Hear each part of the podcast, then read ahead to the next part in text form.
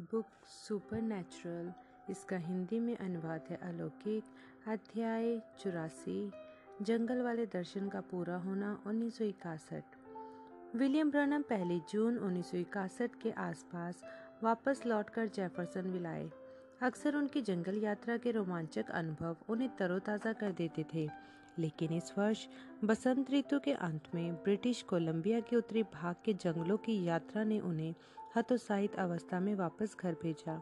उनकी निराशा के कई सारे कारण थे। शिकागो मिनिस्ट्रियल एसोसिएशन में प्रचार करने के पश्चात उनके श्रोताओं को दीनता व प्रेम की एक ज़बरदस्त आत्मा ने भर दिया था। सुसमाचार के सत्तर प्रचारकों ने उनसे कहा था कि वह जेफरसन आएँगे और यीशु मसीह के नाम में बपतिस्मा लेंगे। उस दिन से लेकर एक महीने से ज़्यादा समय बीत चुका था और उनमें से एक भी प्रचारक नहीं आया था। और न ही एक ने भी उन्हें फ़ोन किया था कि कम से कम यह ही बता दें कि क्यों। वे केवल कल्पना कर सकते थे कि शायद उन्होंने अपने ऊपर के अहदेदारों के दबाव तले अपना मन बदल लिया था। शिकागो मिनिस्टीरियल एसोसिएशन उनकी निराशा के कारणों में से सिर्फ़ एक ही था। उसे कहीं ज़्यादा परेशान करने वाली बात वह अफवाहें थी जो उनके कानों में पड़ रही थी। उन लोगों के विषय में जो यह विश्वास करने लगे थे कि वे वास्तव में यीशु मसीह हैं। उनका सामना इस समस्या से पहली बार पिछले वर्ष तब हुआ था, जब वे कुछ मसीही पुरुषों के साथ मछली के शिकार पर गए थे। उन्होंने इन्हें चौंका दिया था जब उन लोगों ने इनसे यह पूछा था कि क्या वे क्राइस्ट है? वही अभिषिक्त मसीह। ज़ाहिर सी बात है कि इन्होंने कहा था, नहीं और इन्होंने उनको चेतावनी दी थी कि वे इनकी सेवकाई को नाश कर देंगे यदि वे लोग इस झूठ को फैलाएँगे।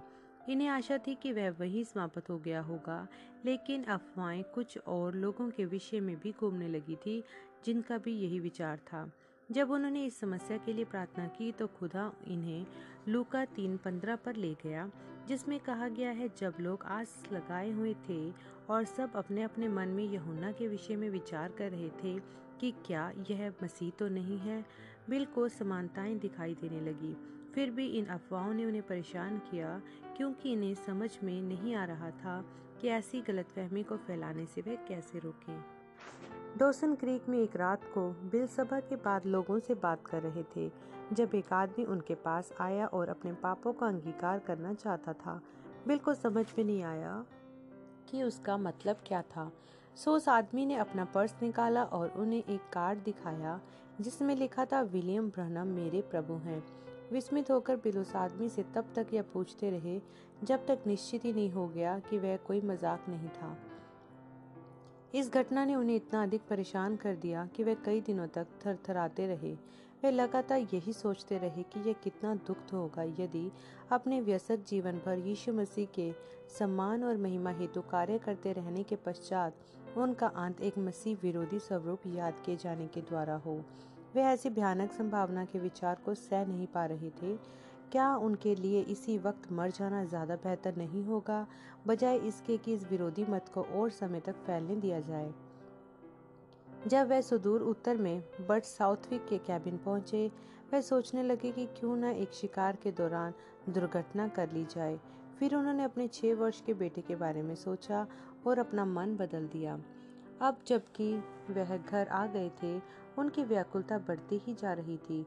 उन्हें पता चला कि दो आदमी जो ब्रनम टैबर निकल आया करते थे, वह भी इसी बात को बोल रहे थे जो डोसन क्रीक में वह मति भ्रमित आदमी बोल रहा था। सोचकर देखें जरा, उनकी अपनी मंडली के दो आदमी ऐसे थे जो यह सोचते थे कि यह प्रभु यीशु मसीह हैं। ऐसा कैसे हो सकता था? निश्चय ही उन्होंने इनको यह प्रचार करते हुए तो सुना ही होगा कि यीशु मसीह वह सर्वोच्च खुदा तक थे। वे लोग संदेशवाहक को संदेश समझने की भूल कर रहे थे, या अधिक स्पष्टता से कहें तो वह लोग एक मनुष्य के पुत्र को एकमात्र मनुष्य का पुत्र समझने की भूल कर रहे थे। इनकी मूर्ता ने बिल के हृदय में इनके सोचने, सहने से कहीं ज़्यादा गहरा घाव लगा दिया था। कुछ ना कुछ प्रबलता पूर्वक सख्त किए जाने की ज़रूरत थी यहाँ तक कि इसका अर्थ, इनके लिए सेवकाई को हमेशा के लिए छोड़ना ही क्यों ना हो। उन्होंने अपना ऑफ़िस बंद कर दिया, अपने घर को बेचे जाने के लिए बकाऊ बना दिया और साल भर के सारे प्रचार वायदों को स्थगित कर दिया। उसके बाद उन्होंने प्रत्येक से उनसे दूर रहने और उन्हें अकेला छोड़ देने के लिए कह दिया। हफ़्ते भर तक वह घबराहट के मारे कांपते रहे और आत्मा की ऐसी वेदना में रोते रहे कि उन्हें लगा कि कहीं वह अपना मानसिक संतुलन तो नहीं खो रहे हैं। उनका एकमात्र चैन शुक्रवार 9 जून 1961 को आया, जब खुदा ने उन्हें एक दर्शन दिखाया। चर्च के उन्हीं दो आदमियों को एक तालाब के किनारे खड़ा देखा, जो एक छोटे से पीले व काले रंग के सांप के साथ जो ज़मीन पर था खेल रहे थे। बिल चलते हुए उन दो आदमियों के पास गए और उन्हें चेताया कि वह सांप जहरीला है। अचानक से सांप ने छलांग मारकर हमला किया और उनके पैर पर वार किया। फ़ौरन ही वह कूद कर पीछे हो गए ताकि अपने घाव को देख सकें। अपनी पैंट के पांचे को ऊपर करके देखा तो उनकी खाल पर खून निकलता हुआ दिखाई दिया।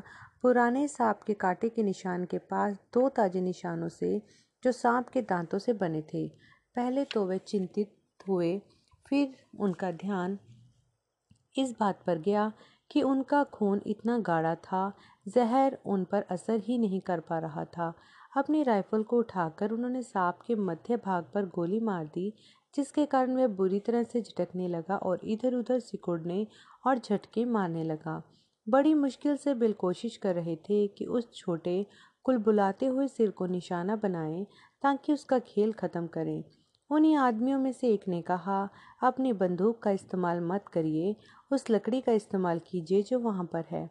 जैसे ही बिल ने उस लकड़ी तक हाथ बढ़ाया वह सांप रेंगता हुआ पानी में चला गया और तालाब में सरकंडों के बीच घुसकर गायब हो गया। बिल ने कहा, अब इन भाइयों को समझ में आएगा कि वह सांप कितना खतरनाक है, लेकिन यह अब ज़्यादा नुकसान नहीं कर पाएगा क्योंकि वह प्राण घातक रूप से घायल हो चुका है। रविवार की सुबह उन्होंने यह दर्शन अपनी कलीसिया को बताया। फिर उन्होंने कहा, मैंने हमेशा ही अपने प्रभु और उद्धारकर्ता यीशु मसीह का सच्चा सेवक होने की चाहत की है। जबकि मैंने गलतियाँ की हैं, फिर भी मेरा हृदय उनसे प्यार करता है। मैंने हमेशा चाहा कि मेरी सेवकाई साफ़ बनी रहे, लेकिन अब आपके बीच में एक विधर्मी मत उठ खड़ा हुआ है, जो मुझे मजबूर कर रहा है कि मैं सेवकाई छोड़ दूँ। आप में से कुछ लोगों ने मुझे मेरा एक भाई या एक सेवक के स्थान से हटा दिया है और मुझे यीशु मसीह कहकर बुला रहे हैं। क्या आपको नहीं लगता कि यह मुझ पर मसीह विरोधी की छाप लगा देगा? और मैं खुदा से एक भगोड़े के समान मिलूँगा, इसके बजाय कि उनसे एक मसीह विरोधी के रूप में मिलूं। मेरे पास विभिन्न स्थानों से पत्र और फ़ोन कॉल आए हैं। मुझसे ये पूछ रहे हैं कि क्या मैं ये विश्वास करता हूँ कि मैं मसीह हूँ? भाइयों, यह शैतान का एक भयानक, बेहुदा, खुदाहीन झूठ है। मैं तो आपका भाई हूँ। मैं आशा करता हूँ कि इस गलती पर एक प्राणघातक घाव लगा होगा और यह जल्दी ही मर जाएगी, ताकि मैं अपनी सेवकाई पर जल्दी लौट सकूँ। तब तक के लिए मैं आप सभी से कहना चाहता हूँ कि मेरे लिए प्रार्थना कीजिएगा यदि आपने कभी भी मुझे मसीह का सेवक होने का विश्वास किया हो तो याद रखें, यहोवा यूँ फरमाते हैं, यह चीज़ बिल्कुल गलत है, यह गलत है, इसका मुझसे कोई लेना देना नहीं है, मैं आपका भाई हूँ सोमवार की सुबह ये दो आदमी बिल के घर आए और माफ़ी मांगी। उन्हें ऐसा लगा कि भार उतर गया और कुछ हद तक चैन भी मिला। कम से कम इतना तो मिला ही कि अपना ऑफ़िस दोबारा खोल सके और अपने घर को बिक्री से हटा ले। लेकिन उन्होंने अपने प्रचार कार्यक्रम को दोबारा निर्धारित करना शुरू नहीं किया। बजाय उसके इंतज़ार करने की सोची कि देखें, प्रभु क्या अगुवाई देते हैं। कुछ सप्ताहों के बाद खुदा ने उन्हें एक और दर्शन दिखाया। इस दर्शन में वह पेड़ों के कतार के ठीक ऊपर एक पहाड़ की चढ़ाई पर खड़े थे। ऊपर से गहरी घाटी और ऊँची चोटियों के विस्तृत दृश्य को निहार रहे थे। उन्होंने एक तुलनात्मक रूप से बड़े हिरन सरी के जानवर को देखा, जे की पथरीली ढलान पर खड़ा था। वह पूरी तरह से निश्चित नहीं थे कि वह क्या था। वह निश्चित रूप से एक मूस नहीं था। क्योंकि उसके सींग तो सपाट से होते हैं। यह जानवर कुछ एल्क या कैरिबू जैसा था। सिवाय एक बात की कि वह चॉकलेटी भूरे रंग का था। जितने भी कैरबू उन्होंने अभी तक देखे थे, वह युद्ध पोत जैसे सलेठी रंग के होते थे। इस जंतु के सिंग भी कुछ विचित्र थे। एल्क के सिंग ऊपर जाकर कई नुकीली शाखाओं में बढ़ जाते हैं, जो मुख्य तने के निचले हिस्से से ही ऊपर तक अकेले अकेले होते हैं। कैरबू और रेडियर के सिंगों में कम शाखाएँ होती हैं, जो ज़्यादातर मुख्य तने में ऊपर जाकर अलग अलग होते हैं। बजाय नुकीले सिंगों के, कैरबू के सिंगों की नोकें मोटी होती हैं और कुछ एक शाखाएँ तो नोकों के बीच भी भरी होती हैं, जिसके कारण वह सपाट से दिखते हैं, खासतौर पर आगे की ओर। बड़ी हुई उन नोकों में ज़्यादा दिखते हैं, जहाँ पर सिर के ऊपर निकलकर सिंग शाखाओं में बढ़ते हैं। इस दर्शन में जो जानवर था, उसके कांटों जैसे नोकीले सिंग थे, जैसे एल्क के होते हैं। अब शाखाबद्ध भी थे, जैसे कैरबू के होते हैं। बिल ने ऐसी चीज़ पहले कभी नहीं देखी थी। दर्शन में उन्होंने इस गहरे भूरे रंग के जानवर को पास से गोली मारी थी। फिर उसके बाद अपनी दूरबीन नीचे की और जब उन्होंने उस हिस्से पर निगाह डाली जहाँ से जंगल के पेड़ों की कतारें शुरू होती थी, उन्हें एक आदमी दिखाई दिया, जो एक हरे और मटमैले पीले चोकरों वाली कमीज पहना खड़ा था। लेकिन दूरी इतनी अधिक थी कि यह बताया नहीं जा सकता था कि वह कौन था। उस पहाड़ के ढलान से नीचे उतरते हुए उन्होंने एक विशाल काय भालू को देखा, जिसके बालों की नोक चांदी जैसे सफ़ेद धूप छाव लिए होती है। उस भालू ने उन पर हमला किया और उन्होंने उसे मार डाला। सीधे दिल के आर पार गोली मारकर एक कम कैलिबर की बंदूक से। इसके बाद दर्शन अचानक खुला उस हिरन जैसे जानवर पर, जिसके सिंग असामान्य थे। बिल ने देखा कि मापने वाला टेप शिकार किए हुए जानवर के एक तरफ़ के मुख्य सिंग से लगा कर रखा हुआ था। सिर में निचले सिरे से लेकर मुख्य तने से होते हुए सबसे ऊँची नोक तक। फिर उन्होंने देखा कि दो छोटे हाथों ने पहुंचकर टेप को मापन के लिए सही जगह पर लगाया। जब दर्शन धूमिल होकर समाप्त हुआ, उन्होंने प्रभु के दूत को यह कहते हुए सुना, वह सिंह बयालीस इंच लंबे होंगे और वह भालू नौ फीट लंबा होगा।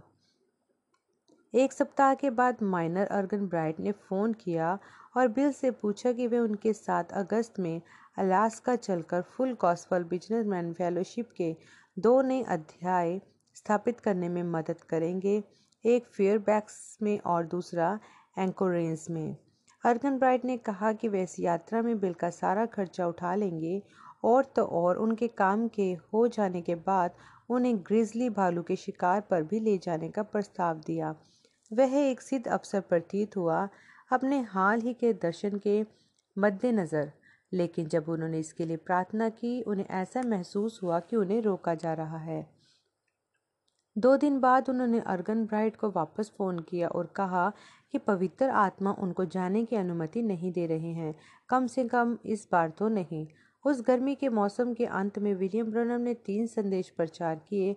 जिब्राइल फरिश्ते से दानियल की मुलाकात पर दानियल नौ, बीस से सत्ताईस, रविवार तीस जुलाई उन्नीस की सुबह उन्होंने प्रचारा। दानियल को जिब्राइल के निर्देश और उस रात को उन्होंने प्रचारा। जिब्राइल की आमद का छह मुखी उद्देश्य। इन्हीं को आगे बढ़ाकर अगले सप्ताह उन्होंने प्रचारा दानियल के सप्ताह सप्ताह, जिसमें उन्होंने दिखाया कि कैसे जो चीज़ें डैनियल को जिब्राइल ने आने वाले मसीह के बारे में बताया था, वे आज हमसे मसीह की दूसरी आमद के विषय में क्या कहती हैं। 25 अगस्त उन्नीस सौ इकसठ को बिल और बिली पॉल बैक्स व डेविड वुड के साथ सेलम इंडियाना के पास गलहरियों का शिकार खेलने गए। पॉप हटने से पहले बिल ने अपने साथियों को एक स्थान पर छोड़ा और फिर वह सड़क पर गाड़ी से आगे बढ़ गए ताकि वह अकेले ही अपने पसंदीदा जगहों पर शिकार खेल सकें। यदि उन्हें शिकार खेलने को मिलना ही था तो वह वहाँ पर ही था। अभी तक तो ज़्यादा आशापूर्ण नहीं लग रहा था आसमान तो काले बादलों की एक ठोस परत सा जान पड़ता था और बूंदाबांदी स्वरूप होती भारी से एक बड़े ही बेकार दिन बीतने का अंदेशा हो रहा था। धीरे धीरे क्षितिज में रोशनी होना शुरू हो गई थी। जैसे जैसे भोर होती जा रही थी, वह एक चराई के किनारे किनारे एक जाने पहचाने पथ पर चलते हुए बढ़ने लगे। आगे जाकर उस रास्तों ने उन्हें एक ऐसे स्थान पर पहुँचा दिया जहाँ एल के आकार का जंगल था। एक स्थान जहाँ वे अक्सर शिकार खेला करते थे। वह एक पहाड़ी के किनारे पश्चिम की ओर बढ़ रहे थे और एक लट्ठे पर पैर रखा ही था, जब उन्हें अपनी आँख के कोने से सूरज के उगने की झलक सी लगी, जैसा उन्हें पहले विचार पर महसूस हुआ। दूसरे विचार पर उन्हें महसूस हुआ कि वह सूरज तो हो ही नहीं सकता था, क्योंकि दक्षिण दिशा से आई थी। दक्षिण की ओर दिखने पर उन्हें हवा में आग का एक गोला धधकता हुआ दिखाई दिया। उस अलौकिक ज्योतिपुंज को उन्होंने कई बार देखा था, लेकिन उसके नीचे जो रखा था वह पहले कभी नहीं देखा था। उस पहाड़ी के ऊपर एक विशाल कटोरे जैसा रखा था, जिसमें से दो मेघधनुष निकल रहे थे। वह मेघधनुष लगभग तीस फीट ऊँचे थे और अगल बगल खड़े थे। दो मेहराब बनाते हुए, जिनका एक एक सिरा कटोरे में जाकर गायब हो रहा था। अपनी टोपी उतारकर और अपनी राइफल को नीचे रखकर बिल ने अपने हाथों को उठाया और उस अजूबे के स्थान की ओर बढ़ चले। जल्दी ही उन्हें यह समझ में आ गया कि वह दो मेहराब नहीं थे, बल्कि तीन मेहराब थे। एक तीसरा मेघधनुष भी कटोरे में से निकल रहा था, पर बाकी दो मेघधनुषों से 120 डिग्री के कोण पर। वह पहाड़ी की चोटी पर 30 फीट की दूरी पर ठहर गए। वह मेघधनुष बढ़ रहे थे बड़े होते जा रहे थे और हल्की धुंध में एक झिलमिला रहे थे जैसे ज़िंदा हों। बिल ने चिल्लाकर बोला, ओ खुदा, आप अपने सेवक को क्या बताना चाहते हैं? गर्जन की गड़गड़ाहट की तरह एक आवाज़ ने उत्तर दिया, पुराने नियम का यह हवा ही नए नियम का यीशु है। वह बस एक आत्मा से अपना मुखोटा बदलकर एक मनुष्य बन गया है विश्वास योग्य बना रहे। वह इतने स्तंभ हो गए थे कि बोल ही ना सके। फिर भी उसी समय उन्हें बड़ी अजीब तरह की संतुष्टि महसूस हो रही थी। बिल कुछ कदम और उसके पास गए। वह तीनों मेघधनुष वापस सिमट कर कटोरे में चले गए और वे अजूबा गायब हो गया। सिवाय आग के स्तून के जो बस उतनी ही और देर तक रुका रहा कि बिल यह देख ले कि वह ठीक उस स्थान के साथ एक दिशा में था जहाँ खुदा ने उन्हें मरकुस ग्यारह की तेज का अर्थ सिखाया था। अपनी टोपी और बंदूक को उठाकर बिल उस जंगल में आगे बढ़ने लगे। जब तक वह चालीस मिनट पश्चात उसी गुल्लर के पेड़ के पास नहीं पहुँच गए, जिसकी चार डालियाँ थीं, जो सीधे उत्तर, दक्षिण, पूरब और पश्चिम की ओर थी, तने से ऊपर चढ़कर वह चार डालियों के जोड़ पर बैठ गए और सोचने लगे, दो साल पहले ठीक इसी जगह पर खुदा ने मुझसे बुलवा कर तीन गलहरियों की सृष्टि करवाई थी। मुझे यह दिखाने के लिए कि मरकुस ग्यारह की तेई सत्य है। यदि तुम इस पहाड़ से कहो कि टल जा और संदेह ना करो, जो मांगोगे तुम्हें दे दिया जाएगा। अपनी टोपी उतारकर उन्होंने कहा, प्रभु खुदा, आप अभी भी वही यीशु हैं, आप अभी भी खुदा हैं। दूध की बारिश की तरह मुलायम वह आवाज़ जंगलों में भर गई। इस बार तुम्हें कितनी गलहरियों की ज़रूरत है? ठीक पहले जितनी और मुझे यह सारी दस बजे तक चाहिए। अपनी घड़ी पर निगाह डालकर उन्होंने देखा कि उस वक्त छः बज रहे थे। उन्होंने चांटा मारकर एक मच्छर को मारा, जो उन्हें आँख के पास काट रहा था। इस खास इलाके में मच्छर खास तौर से बहुत बुरे थे और वह अपना मच्छर रोधक साथ लाना भूल गए थे।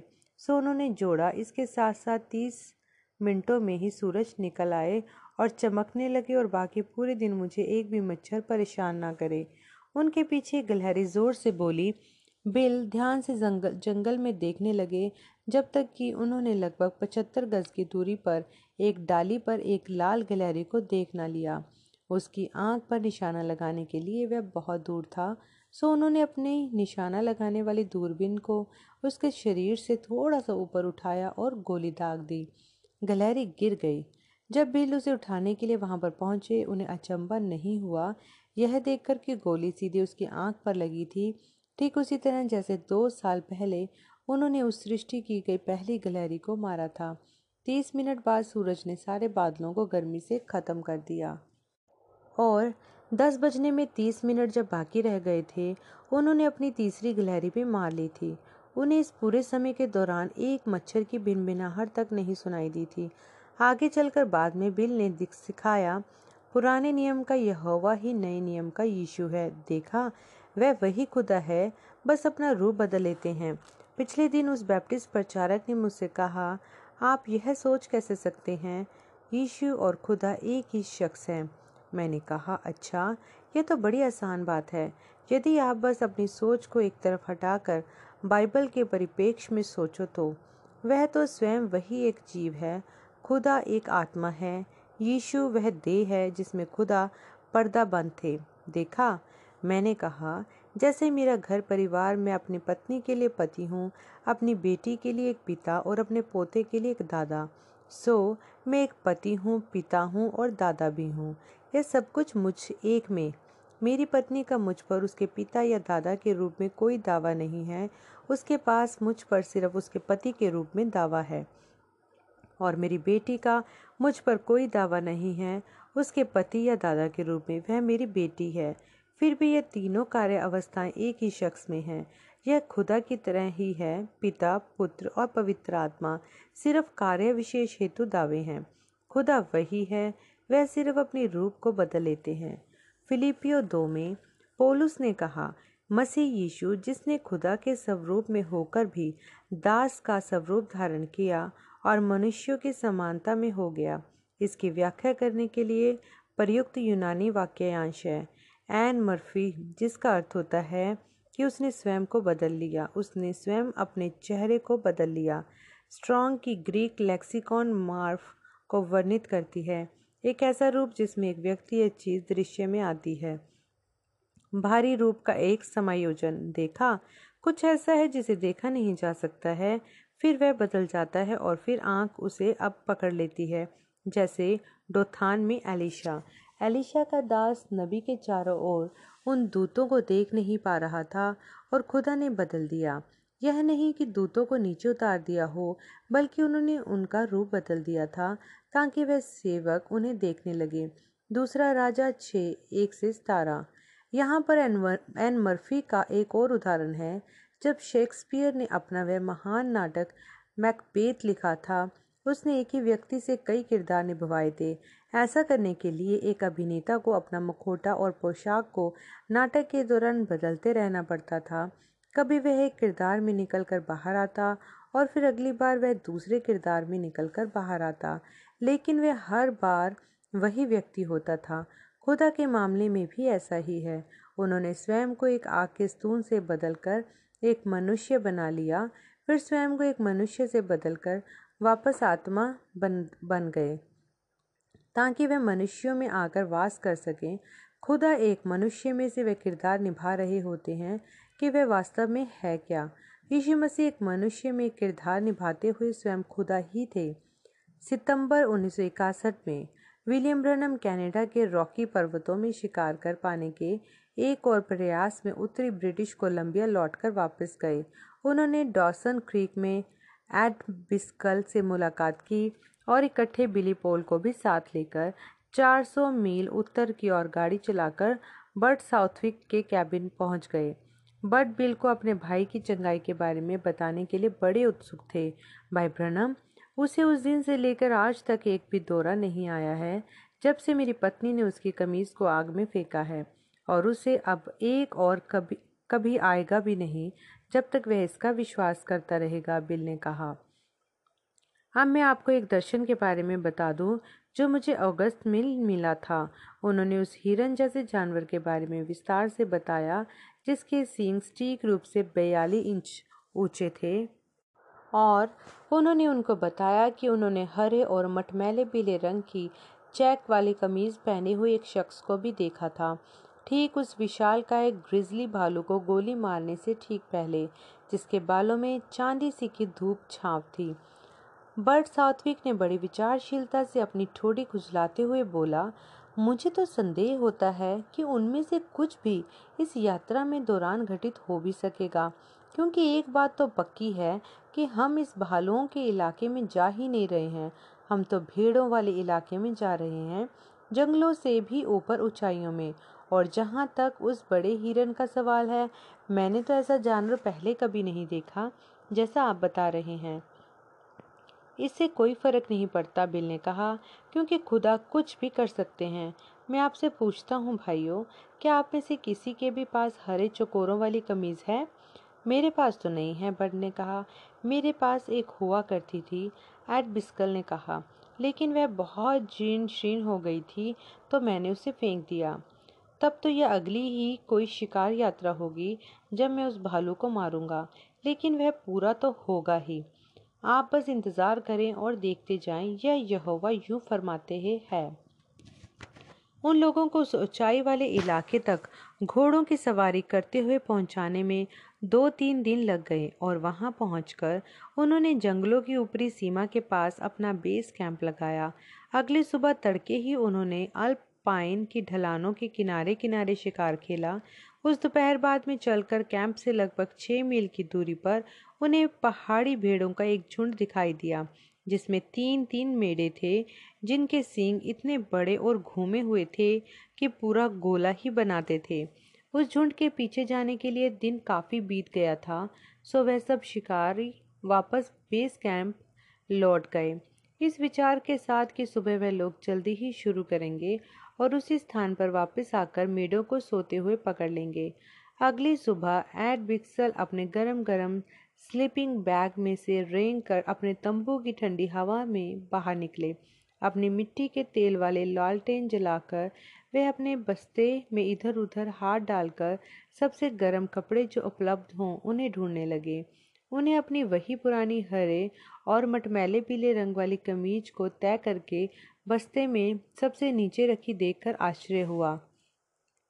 आश्चर्यचकित इसीलिए क्योंकि उन्होंने तो अपनी पत्नी को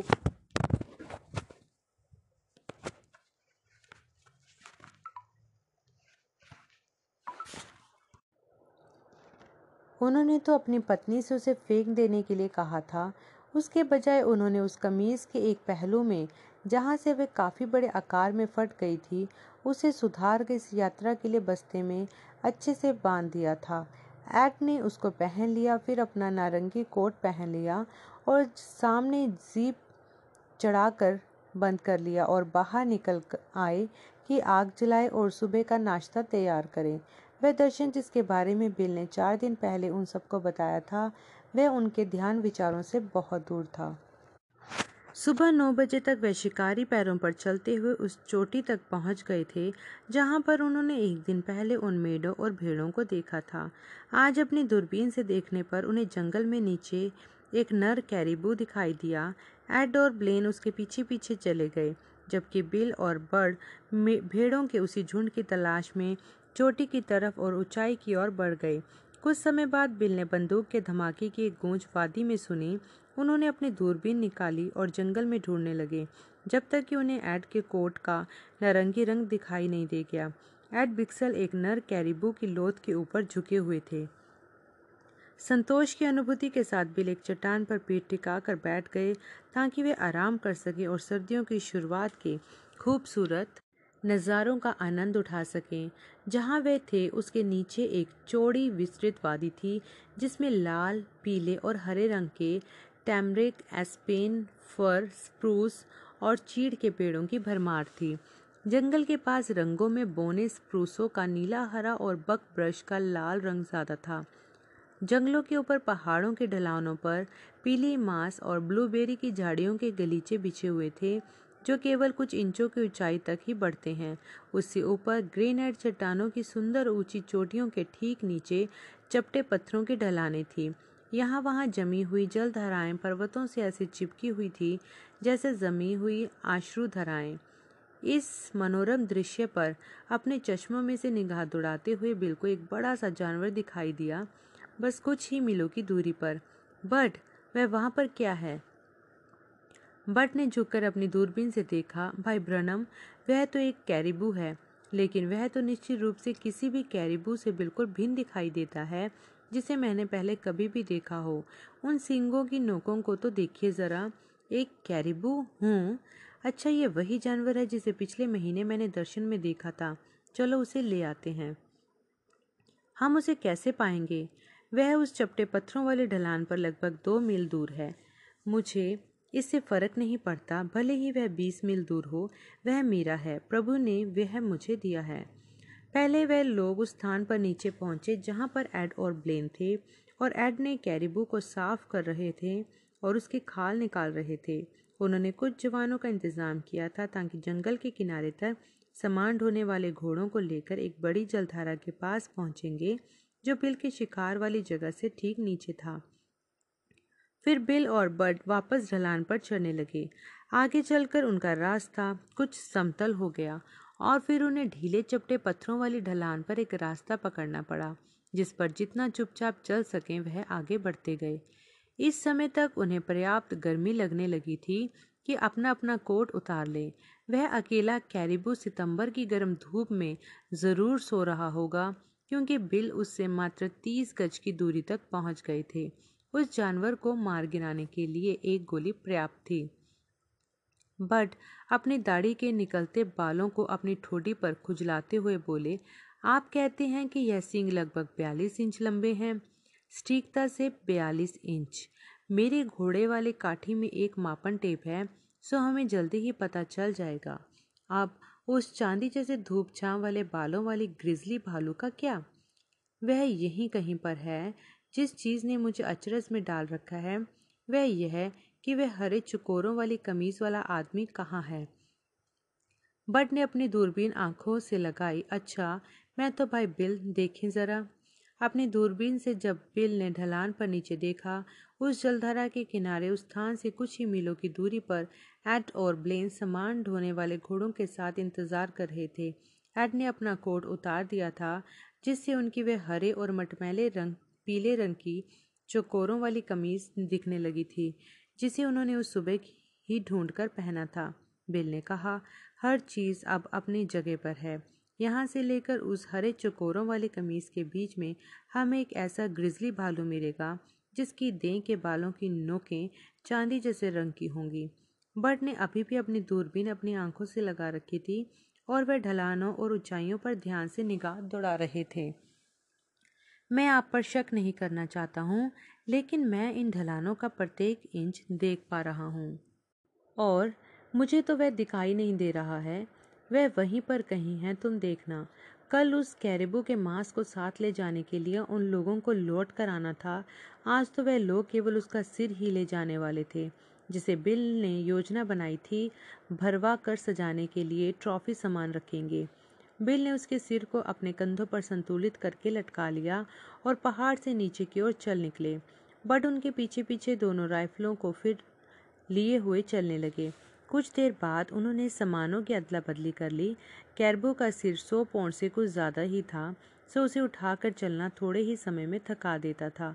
उन्होंने एक छोटा हिमनद पार किया और फिर बर्फ़ का पानी पीने के लिए रुक गए, जो उसके आधार तल से टपक रहा था। वह, वहाँ उस ऊंचाई के पास क्या है? बिल ने पूछा। बर्ट ने अपनी दूरबीन को ढलान पर दूर तक फोकस करके देखा। मेरी मदद होवे वह तो एक चांदी जैसे बालों वाला ग्रिजली भालू है। बिल ने हाँ में सिर हिलाया। वह वही है। चलो उसे भी लेकर आते हैं। आप उसे गोली मारेंगे उस छोटी सी राइफल से? बड ने संदेहास्पदा से पूछा। बिल की रेमिंगटन, जिसका मॉडल 721 था अपनी पतली 0.270 इंच बोर की नाल वाली बंदूक की ओर इशारा करते हुए शायद आपको मेरी वाली का इस्तेमाल करना चाहिए। दर्शन में यही थी जिसका मैंने इस्तेमाल किया था और दर्शन में मैंने उसे एक गोली में ढेर कर दिया था। मैं जानता हूँ कि आपके पहले भी भालू मारे हैं, लेकिन वह काले बालों भालू इन ग्रिजली बालों की तुलना में कुछ भी नहीं है।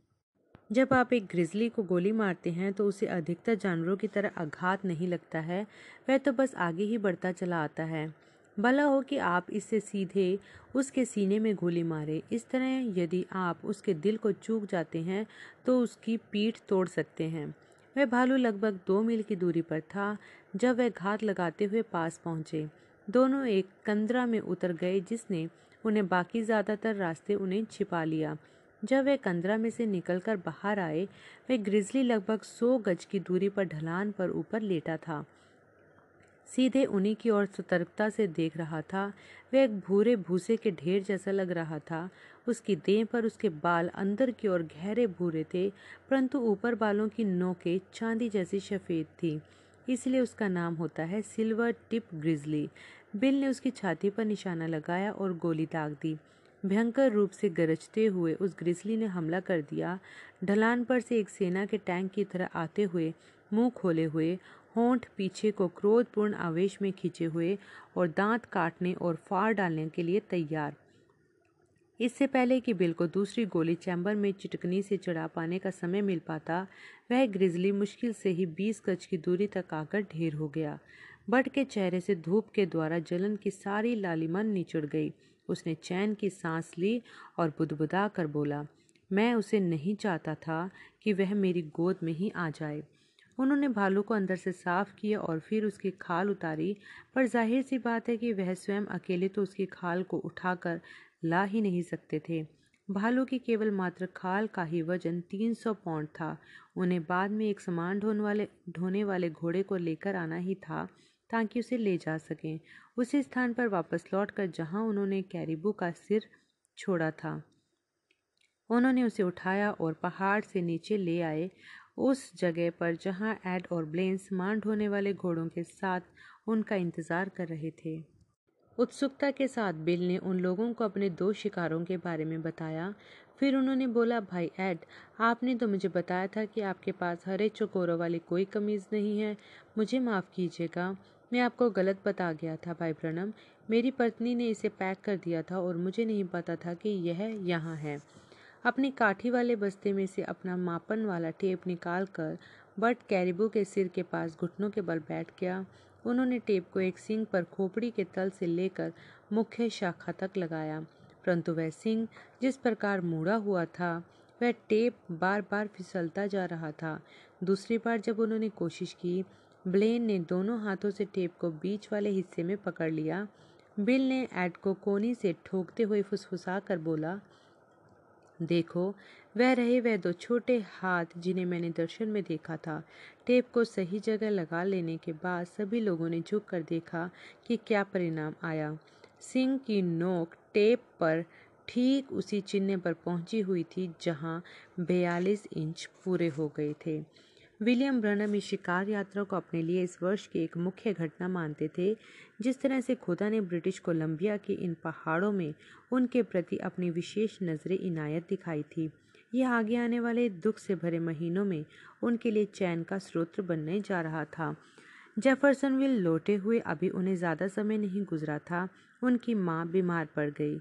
जब बिल अपनी माँ के घर पहुँचे कि उनका हाल चाल लें, एला ब्रनम ने कहा, बिली मैं तुम्हारे पिता से मिलने घर जा रही हूँ। चार्ल्स ब्रनम 1936 में गुजर चुके थे। सब एला 25 वर्षों से विधवा थी। मॉम, ऐसी बात मत कीजिए, आप तो अभी सत्तर साल की भी नहीं हुई हैं। आपके पास तो अभी बहुत तेरे वर्ष बाकी हैं। उन्होंने उनके लिए प्रार्थना की, लेकिन प्रभु ने उन्हें कोई दर्शन नहीं दिखाया। इस जिससे उनकी चिंता से उन्हें चैन मिलता। कई हफ़्ते निकल गए और उनकी हालत बिगड़ती गई। उन सर्दियों की शुरुआत में बिल ने कई यात्राएँ, योजना बंद की हुई थी, लेकिन उन्होंने उन्हें स्थगित कर दिया ताकि वह घर के पास ही रह सकें, ताकि माँ को ज़रूरत पड़ने पर उपलब्ध हो सकें। फिर एक बुधवार की दोपहर उन्हें अस्पताल ले जाना पड़ा। उनका डॉक्टर यह समझ ही नहीं पा रहा था कि उनके साथ क्या गड़बड़ी है। सो बिल उनकी चंगाई के लिए प्रार्थना करते ही रहे। शनिवार को जब वह उनसे मिलने अस्पताल पहुँचे तो उन्होंने अपनी माँ को बिस्तर से बाहर खिड़की पर खड़े हुए बादलों की ओर ऊपर देखते पाया। बिना पीछे पलटे उन्होंने कहा, बिली, मैं तुम्हें देख पा रही हूँ। निश्चय ही मम्मा, मैं ठीक यहीं पर तो हूँ। उनकी आँखें बादलों पर ही केंद्रित रही और उनकी आवाज़ ऐसी मालूम पड़ रही थी जैसे स्वपन में हो। तुम बूढ़े हो गए हो, बिली, बहुत बूढ़े हो गए हो। तुम्हारे बाल सफ़ेद हैं और तुम्हारी दाढ़ी बहुत बड़ी बड़ी है। तुम्हारी एक बाँ क्रूज से लिपटी हुई है और दूसरी बाँ मुझ तक पहुँची हुई है। बिल उस दिन के बारे में सोचने लगे, जब अपने मसीही बनने के कुछ ही समय बाद उन्होंने यीशु मसीह के नाम में अपनी माँ को बपतिस्मा दिया था। ममा, उन्होंने पूछा, आपके लिए अब यीशु के क्या मायने हैं?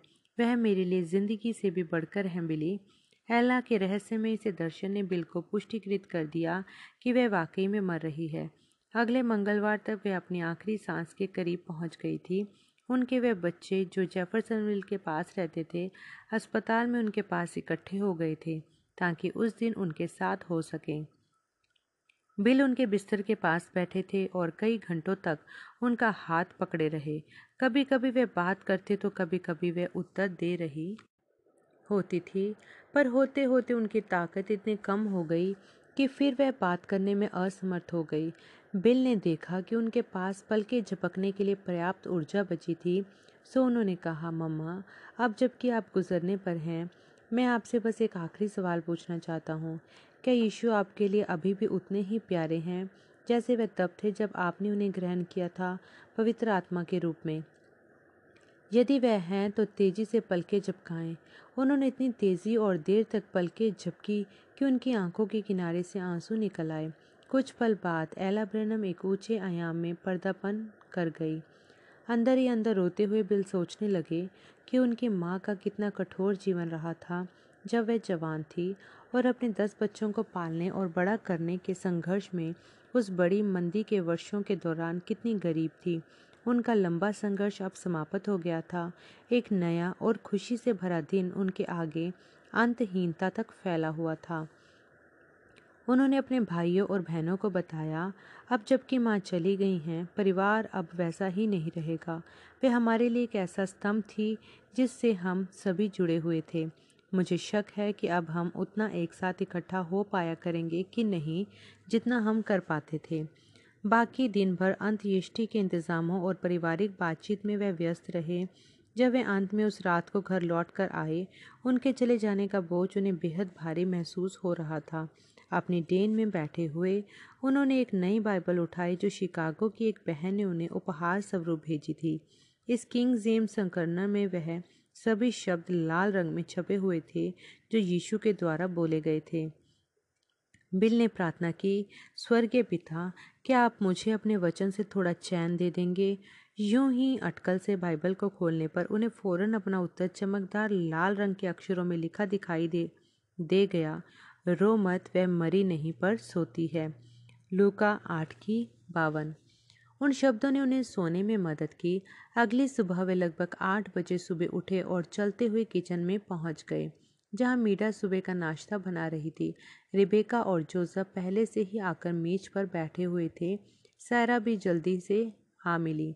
उन्होंने गंभीरतापूर्वक भोजन किया। दादी, कहाँ है अब? जॉय ने पूछा। अब आप एक छः साल के बालक को भला मौत कैसे समझा सकते हैं? उनकी देह अंत्येष्टि ग्रह में है, बिल ने समझाया। परंतु उनका प्राण ऊपर स्वर्ग में चला गया है। क्या वे आज रात को नीचे उतर कर आएँगी? मुझे उनकी याद आ रही है। नहीं, जोसफ, मैं नहीं जानता कि वे कब वापस आएँगी। जब यीशु वापस आएँगी, वे उनके साथ वापस आएँगी। बिल किचन की मेज से उठकर चले गए और अपनी बैठक में चले गए। अचानक उनकी बैठक वाला कमरा वहाँ से गायब हो गया। बल्कि सच तो यह है कि उनका पूरा घर ही वहाँ नहीं था। ऐसा लग रहा था जैसे वह ऊपर हवा में खड़े हैं। एक विशाल खुले श्रोता भवन के पीछे वाले हिस्से में है। लोगों की एक बड़ी भीड़ अर्ध गोलाकार कतारों में बैठी हुई है, जो आगे की केंद्रीय मंच की ओर झुकी ढलान पर स्थित थी। मंच के सामने पहले तीन कतारों की सीटें हटा दी गई थी, ताकि कोई सो अपाहिज और अक्षम बच्चों के लिए जगह हो जाए जो प्रार्थना के लिए अपनी पारी का इंतज़ार करते प्रतीत होते थे। बिल गहरे रंग का सूट पहने एक आदमी को मंच पर पोडियम के पीछे खड़े हुए देख रहे थे, जो मसीही भजनों के गायन में बड़ी ही अगुवाई कर रहा था। वह गायन अगवा बड़ी अजीब तरह से जाना पहचाना महसूस हो रहा था।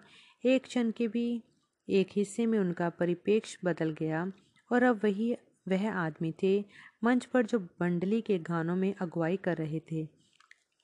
जब भजन समाप्त हुआ, उन्होंने देखा, एक स्त्री उस श्रोता भवन के पीछे से अंदर आई और बीच के रास्ते से होकर चलते हुए मंच की ओर आने लगी। उन्होंने सोचा, वह कोई मशहूर व्यक्ति है, क्योंकि लोग खड़े होकर उसका अभिवादन कर रहे थे। जब वह उनके सामने से गुजर रही थी, उसका परिधान ऐसा प्रतीत हो रहा था, जैसा बीसवीं सदी की शुरुआत में स्टाइल वाली स्त्रियाँ पहना करती थी। वह एक लंबी पूर्ण रूप से सफ़ेद स्कर्ट पहने हुए थी और एक सफ़ेद ब्लाउज जिसकी आस्तीनें फूली फूली थी और ऊपर तक बटनों से बंद ऊँचा कॉलर था। उसके चमड़े के जूते उसके टकनों तक फीतों से बंधे हुए थे और उसके लंबे बाल इकट्ठे करके एक चौड़ी किनारों वाली हैट के नीचे पिन लगाकर व्यवस्थित थे। बिल ने सबको संडे स्कूल वाले कोर्स गंवाने की सोची जिससे इस मशहूर व्यक्ति को बैठकर व्यवस्थित होने का समय मिल जाएगा। इससे पहले वे अपना प्रचार शुरू करें। उन्होंने गाया, उन्हें अंदर ले आओ, उन्हें अंदर ले आओ, उन्हें अंदर ले आओ पाप के मैदानों से, उन्हें अंदर ले आओ, उन्हें अंदर ले आओ, इन छोटों को यीशु पास अंदर ले आओ। ठीक सामने पहुंचकर यह शानदार महिला चलते हुए मंच पर आ गई और पोडियम के एक ओर जाकर खड़ी हो गई। तुरंत ही भीड़ तालियाँ बजाने लगी। बिल उसका अभिवादन करने के लिए घूमे। उसका सिर पर्याप्त झुका हुआ था कि उसकी टोपी के किनारे ने उस पल के लिए उसका चेहरा छिपा लिया था। जब उसने अपना चेहरा ऊपर उठाया, बिल अपनी माँ को उनकी जवानी की खूबसूरती में खड़े होकर अपनी ओर देखकर आश्चर्यचकित रह गया। मम्मा? उन्होंने पूछा। एला मुस्कुराई और सिर हिलाकर बोली हाँ बिली। इससे पहले कि वे अगला शब्द बोल भी पाते, पूरा श्रोता भवन बिजली के लगातार कड़कने और गर्जन से हिल गया। उस गर्जन के समाप्त होने पर उन्हें एक आवाज़ यह कहती सुनाई दी, अपनी माँ के लिए चिंता मत करो, वह अब बिल्कुल वैसी है जैसी 1906 में थी। 1906 बिली पीछे पीछे बोले, जबकि उसी पल वह वापस प्राकृतिक दुनिया में वापस आ रहे थे। मीडा ने जो कि किचन के दरवाजे के ठीक अंदर ही खड़ी थी, पूछा, आपको क्या हुआ, बिल? प्रिया, मैंने अभी अभी मम्मा को ठीक यहीं पर खड़े हुए दर्शन में देखा है। मुझे पता करना है कि 1906 में क्या हुआ था। बाद में उस दिन उन्होंने अपनी माँ की बाइबल का पहला पन्ना, जो कवर के ठीक बाद में होता है, खोला, जहाँ पर वह खानदान की खास तरीकों को दर्ज किया करती थी। उन्होंने वह वर्ष मिल गया जब एला हार्वी ने चार्ल्स ब्रनम से शादी की थी। इसने पहेली को सुलझा दिया। 1906 में उनकी माँ उनके पिता की दुल्हन बनी थी। वह बहुत छोटी युवा थी, लेकिन यह उस समय में ग्रामीण कैंटगी में अमेरिकी इतिहास के उस समय काल में बहुत असामान्य नहीं था, जब वह एक दूसरे किस्म की दुल्हन थी, एक दुल्हन समूह का हिस्सा, प्रभु यीशु मसीह के दुल्हन का। बिल जान गए थे कि वह उनसे अब एक बेहतर जगह में एक बार फिर से मुलाकात करेंगे। इस समय तक नवंबर ने आकर इंडियाना की ज़मीन को फिर से ठंडाना शुरू कर दिया था, जबकि अभी तक बर्फ़ नहीं गिरी थी। चूँकि उस वर्ष के अंत की सभी सभा श्रृंखलाओं को बिल ने स्थगित कर दिया था, उन्होंने फैसला किया कि अगले महीने वे इस बात को पता करने के लिए उपवास और प्रार्थना करेंगे कि उन्नीस सौ बासठ में उनकी सेवकाई किस रास्ते पर आगे बढ़ने जा रही है। मंगलवार की भोर लगभग तीन बजे के आसपास, किसी समय नवंबर 21 उन्नीस को, वह बिस्तर से बाहर निकले, अपनी बैठक में जा पहुँचे, बत्ती जलाई और एक कुर्सी के पास प्रार्थना करने के लिए घुटनों के बल झुक गए। कुछ मिनटों के बाद उन्हें उनकी देह चलती हुई महसूस हुई, अपनी आँखों को खोलकर देखा तो वह अपने आप को मध्य पूर्व के एक विशाल नक्शे के ऊपर चलता देख चकित हो गए। वह पश्चिम की ओर चलते प्रतीत हो रहे थे। एक उस ओर जहाँ एक पतली नीली पट्टी थोड़ी दूर उन, दूर पर उनके रास्ते को काटती थी। पृष्ठभूमि में उन्हें कोई यह गाता सुनाई दे रहा था, मैं तो जा रहा हूँ यर्दन नदी पर। जब उन्होंने नक्शे पर उस नीली स्याही की पट्टी की ओर चलते हुए दो तिहाई रास्ता कर लिया था, उन्होंने कहा, खुदा की तारीफ़ होवे उस नदी की दूसरी ओर फिलिस्तीन है, वह वायदे की भूमि जहाँ प्रत्येक वायदा रहता है। अचानक से वे वापस अपनी बैठक में वापस आ गए। अपनी उसी कुर्सी के किनारे घुटनों के बल झुके हुए प्रार्थना में थे, क्या मुझे झपकी लग गई थी और मैं वह स्वप्न देखने लगा था? उन्होंने सोचा, आखिरकार यह है तो रात का ही समय जैसे खुदा ही उस सवाल का जवाब दे रहे थे। उन्हें अपनी देह फिर से चलती हुई महसूस हुई, फर्श पर से ऊपर उठती हुई, जब तक कि वह कमरे से बाहर ही नहीं निकल गई। इस बार दर्शन ने उन्हें ले जाकर एक सीधे, संगरे राजमार्ग पर खड़ा कर दिया, जो एक घास से भरी हुई तराई में से होकर जाता था। वे एक मसीही भाई के साथ साथ चल रहे थे, जिसे वे जानते नहीं थे। दूसरे लोग भी इस राजमार्ग पर चल रहे थे, और प्रत्येक किसी चीज़ से डरा हुआ प्रतीत हो रहा था। बिल ने कहा, अब मैं सुनिश्चित हूँ कि यह एक दर्शन है और प्रभु खुदा यहीं पर हैं, लेकिन यह हर एक शख्स डरा हुआ किससे है? एक गहरी गूंजती हुई आवाज़ ने कहा, इन दिनों में बड़ा खतरा है, एक घिनौना और खौफनाक सर्प है, जो आपको डसने डसने या वार करते ही मार डालता है। ठीक तभी लंबी घास में से किसी चीज़ के आने की आवाज़ सुनाई दी। वह देखने के लिए रुक गए और जल्दी ही उन्होंने एक विशाल काले सांप को राजमार्ग पर ठीक अपने सामने रेंगते हुए आते देखा। बिल उसे पहचान गए कि वह अफ्रीकी माम्बा है। दुनिया के सबसे खतरनाक सांपों में से एक। माम्बा बहुत तेज, फुर्तीले और आक्रामक सांप होते हैं, जिनकी आदत होती है कि अपनी देह को ज़मीन से ऊपर उठाकर अपने शिकार को ऊपरी देह या सिर पर काटते हैं। इनका जहर इतना शक्तिशाली होता है कि जिन लोगों को माम्बा काटता है, उनमें एक बड़ी प्रतिशत मर ही जाती है। जब तक कि उन्हें काटे जाने के तुरंत बाद ही विषरोधक उपचार प्राप्त ना हो गया हो, नतीजतन अफ्रीका के रहने वाले लोग मम्बा सांपों से बहुत डरते हैं। एक बार जब वे अफ्रीका में शिकार कर रहे थे, उन्होंने एक कुली को मम्बा चिल्लाते हुए सुना। बिल ने देखा कि वहाँ के जो स्थानीय लोग थे, उन्होंने अपना अपना सामान फेंका और ऐसे भागे कि हड़बड़ी में एक दूसरे से टकरा तक गए थे उस स्थान से दूर निकल जाने के लिए। इस दर्शन में वह मम्बा दुष्टापूर्ण बुरे इरादे के साथ उनकी ओर घूर रहा था। उनकी ज़ुबान उसके मुँह से बार बार अंदर बाहर लपलपा रही थी। वह मसीही भाई जो उनके साथ साथ चलते हुए रुक गया था, अब पीछे हट गया। बिल को अकेले ही इस प्राण घातक खतरे का सामना करने के लिए छोड़कर मम्बा ने हमला किया। पहले पहल तो वह बेहद तेज़ी से आया, लेकिन जैसे ही वह आगे की ओर रेंगा, वह धीमा और धीमा पड़ता चला गया, जब तक कि किसी चीज़ ने उसे, उनसे कुछ फीट की दूरी पर ही रोक न दिया। उसका मुँह खुला हुआ था और उसके दंश फड़क रहे थे, लेकिन चाहे उसने जितना भी ज़ोर लगा लिया हो वह उन्हें डस नहीं पाया। सो वह रेंगता हुआ घूम कर गया और दूसरी ओर से उन पर हमला किया। फिर से वही हुआ, वह उनसे कुछ फीट की दूरी तक तो आ गया था, पर फिर से किसी चीज़ ने रहस्यमय ढंग से उनके और पास आने से रोक रखा था। अंत उसने उन्हें छोड़कर निशाना बदल लिया। बिल की बजाय उनके दोस्त को वह अनजान भाई बाल बाल बचते हुए एक और कूदा। बार बार वह मम्बा उस आदमी पर वार कर रहा था जो लगातार कूद कर किसी तरह बच बचा रहा था। बिल ने सोचा, कोई आश्चर्य नहीं कि इस राजमार्ग पर हर एक शख्स इतना डरा हुआ क्यों है अपने हाथों को तुरंत हवा में उठाकर उन्होंने प्रार्थना की, ओ खुदा, मेरे भाई पर दया कर, यदि वह सर्प उसे काट लेगा तो उसे मार ही डालेगा। जैसे ही उन्होंने यह बोला, उस मम्बा ने फिर से बिल पर हमला किया। पर कहीं उनके ऊपर से उस आवाज़ ने कहा, हिम्मत रख, तुझे यह सामर्थ्य दी गई है कि तू उसे बाँध सकता है। अच्छा खुदा, मुझे क्या करना होगा? यह करने के लिए तुझे और निष्ठावान होना होगा। वह मम्बा उनके ओर रेंग कर आ रहा था। खुदा, मुझे मेरी निष्ठहीनता के लिए माफ़ कर दीजिए और मेरी सहायता कीजिए कि और निष्ठावान हो सकूँ। अचानक से एक अभिषेक उनमें से होकर गुजर गया, जिसने उनकी पूरी देह को ऐसी सामर्थ्य शक्ति के द्वारा उत्तेजित कर दिया, जिसे वे महसूस कर सकते थे मम्बा की ओर उंगली से इंगित करते हुए उन्होंने बोला, शैतान, प्रभु यीशु मसीह के नाम में मैं तुझे बांधता हूँ तुरंत वह सांप एक एपर सेंट जो अंग्रेज़ी की संख्या आठ जैसे आ करती है के जैसा जो चिन्ह शब्द और के साथ में प्रयोग किया जाता है, उसकी आकृति में मरोड़ गया। फिर सांप ने अपने मुँह से अपनी ही गर्दन लपेट कर घोंट डाली और मर गया। नीले धुएँ एक छोटा सा गुब्बार उसके मुँह से निकल गया।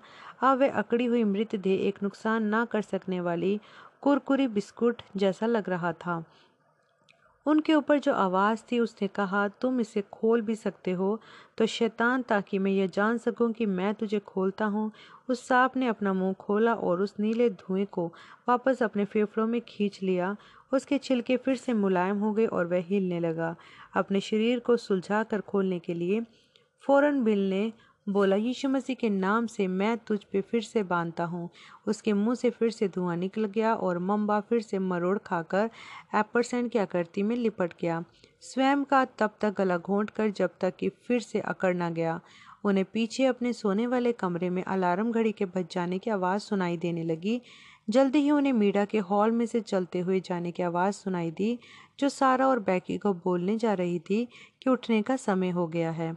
घर उन खास आवाज़ों से भर गया जो बच्चों के सुबह उठकर स्कूल जाने की तैयारी की होती है। बिल वापस अपनी डेन में चले गए ताकि इस दर्शन पर मनन कर सकें। वह मम्बा ऐसा प्रतीत होता था जैसे पाप अपने सबसे बुरी हालत में हो। शैतान को बांधने की समर्थ उपलब्ध थी इसके अलावा इसका और क्या मतलब हो सकता था? बिल प्रार्थना करने लगे, स्वर्गीय पिता, इससे पहले कि आपका आत्मा मेरे पास से जाए और मुझे बच्चों को स्कूल पहुँचाने को निकलना पड़े, क्या आप मुझे समझा देंगे कि आप अपने वचन में से मुझे कुछ दिखाकर इस दर्शन के द्वारा मुझे क्या बताना चाहते हैं?